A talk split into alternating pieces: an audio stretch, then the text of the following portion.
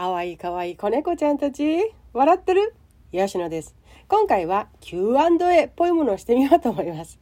Q、夫に全部を求めるのはいけないことなの？他の人の話を聞いていて不安になりました。です。さあさあ、自分を実験台にあれこれ試している私がお届けします。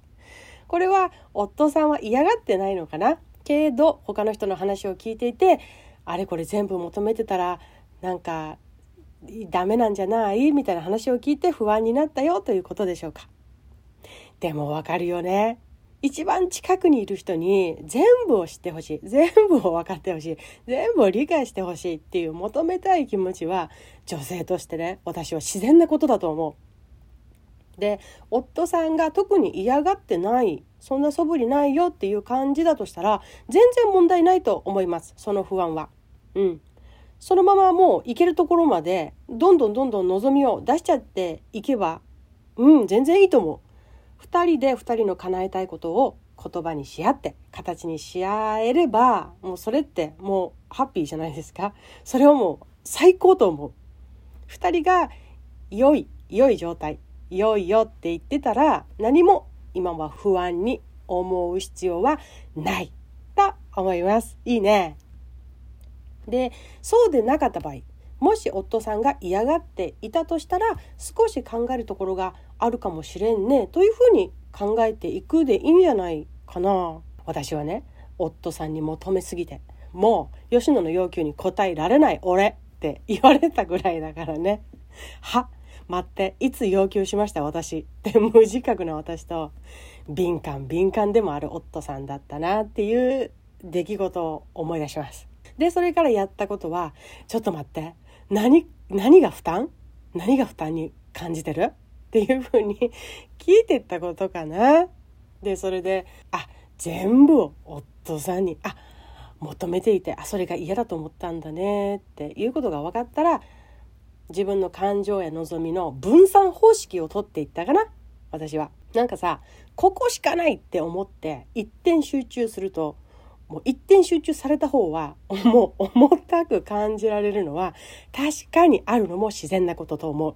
だからこそ分散方式をとってみたよっていうことですね。それはね一人の楽しみを見つけて打ち込むこともよしっていうことだし私は学びたいことや趣味やりたいものとか体験に行けるものとかに行ったりしてたね。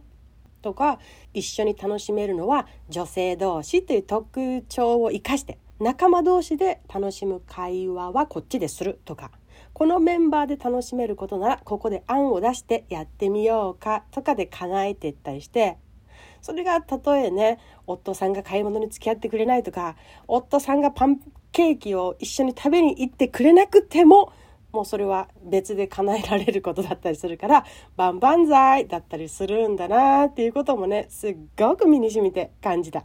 でこの話は夫さんにするとかこれは夫さんと行くする楽しむとかで分けてると一人の人や一つのことにこだわらなくっていいようになってあらま余裕も生まれるってもんでさっていう感じでさあれこれいい感じに回っていったのはあるね。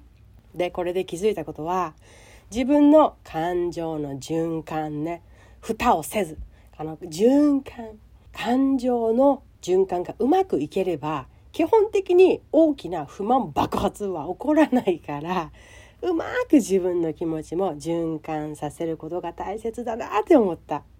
だからいろんな人といろんなことを楽しむのはすごくいい循環を生む。自分の、まあ、つながりの循環もそうだし自分の感情的にもっていうことをね、うん、もちろん夫さんが嫌がってなくてむしろあれこれ伝えられるのを喜んでやってるよっていうぽい。夫さんならもう引け目を感じずどんどんどんどん伝えていってもいいと思います。自分が相手がそして2人が違和感があるとか違和感を感じる違和感ありそうだなとかならそれがどこかなを見てって修正していくっていう感じでいいんじゃないでしょうか。もうそれがなんかすごくベストだって私は思います。もしそうそうそんな感じなら一つプラスアルファでアドバイスできることがある。感謝の言葉とかもう日々やっている方だと思うんですけど感謝の言葉も伝え方に強弱やバリエーションがあると緩急があっていいよ。うんとねシンプルに「ありがとう」とかだけがなんだかジーンと響く時もあるし「嬉しかった」「助かったわ」を付け加えるといい時もあるだろうし。またはねあなたにお願いすると分かりやすく教えてくれるから本当に頼りにしてる。って具体的に伝えるのも分かりやすくてたまにはいいし。またはさまるさんがねあなたのこと褒めてたよ。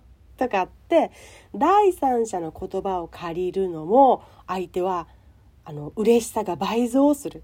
響き方がまた変わってくるからね。そうなんだろう。ああとはねもうなんてかっこいい人を私は夫にしたんだろうって今日は惚れ惚れした。とかね。冗談交じりにでも出していくと感謝してくれてるのに自信まで持たせてくれるわけ。とかってなってすっごくいいいいいいよ。いい風になる。私はよく使ってる。冗談交じりで真剣な褒め言葉。もうもうブスブスブスブスそれを指してってる。するとさ相手からするともう自然にそれが馴染んでいくよね。で私というそのあなたという価値をこれを聞いてくださってるあなたという価値をどんどんどんどん知っていけるチャンスでもあるんですよ。あこういうこと言ってくれるあこんな気持ちにさせてくれるっていうところをどんどんどんどん新たな発見ができていけるんですよ隣にいる人の。だから相手もすっごく嬉しいんだと思う。受け取るのもどんどん与えるのもどんどん一つずつでいいよ多くしてっていけるとまた違ったサイクルが回せて楽しいかもね私は自分を実験台にいろいろ試してる。そして楽しんでる。自由自在。今の自分たちに置き換えて使って楽しんでみてみてね。ではではまた次回。お会いしましょう。